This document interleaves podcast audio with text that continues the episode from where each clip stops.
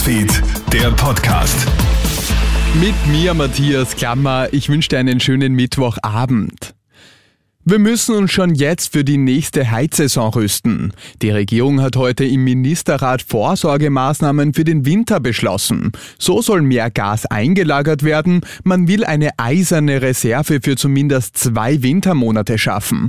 Energieministerin Leonore Gewessler. Wir werden die Speicher weiter auffüllen und gleichzeitig Alternativen zu russischem Erdgas aufbauen. Es lagern aktuell rund 25 Terawattstunden Gas in unseren Speicher. Das ist etwa ein Viertel des Jahresverbrauchs. Das ist ein guter Startpunkt, aber das ist natürlich noch nicht genug. Und genau aus diesem Grund haben wir heute weitere Schritte beschlossen, die genau diesen Zielen dienen. Da kauft man sich ein Klimaticket und dann wird man des Zuges verwiesen. Immer wieder ärgern sich jetzt Bahnfahrer über völlig überfüllte Züge. Hohe Spritpreise und attraktive Öffi-Tickets führen nämlich dazu, dass zu Stoßzeiten die Züge oft schlichtweg zu voll sind. Aus Sicherheitsgründen werden dann einzelne Fahrgäste des Zuges verwiesen, sie müssen auf den nächsten warten. Nur wer zuvor einen Sitzplatz reserviert hat, kann mit Sicherheit im Zug bleiben. Die Reservierungen kosten allerdings extra.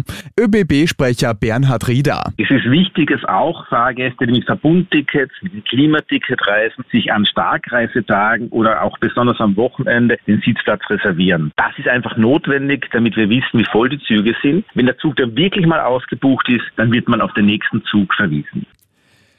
Kein Homeoffice, kein Interesse am Job. Immer mehr heimische Arbeitnehmer sehen Homeoffice offenbar inzwischen als Selbstverständlichkeit an. Laut einer aktuellen Karriere.at-Umfrage sagt jeder Zweite, dass er eine Stelle ablehnen würde, wenn es dort keine Möglichkeit auf Homeoffice gibt.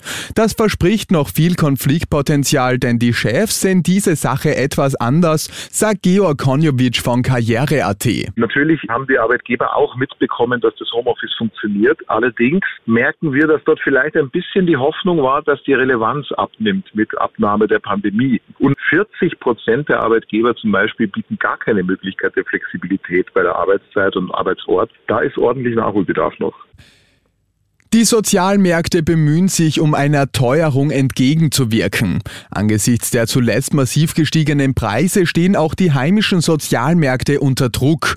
Denn einerseits sind auch diese von gestiegenen Fixkosten durch die Erhöhung von Strom- und Spritpreisen konfrontiert. Andererseits verzeichnen sie durch die Teuerung in den vergangenen Monaten und den Ausbruch des Ukraine-Kriegs einen starken Kundenzuwachs. Die Preise in den Sozialmärkten sollen vorerst aber nicht erhöht werden. Und das war's schon wieder mit den wichtigsten Infos bis jetzt. Den nächsten Podcast und das nächste Update gibt's dann wieder morgen früh. Schönen Abend dir. Krone Hits, Newsfeed, der Podcast.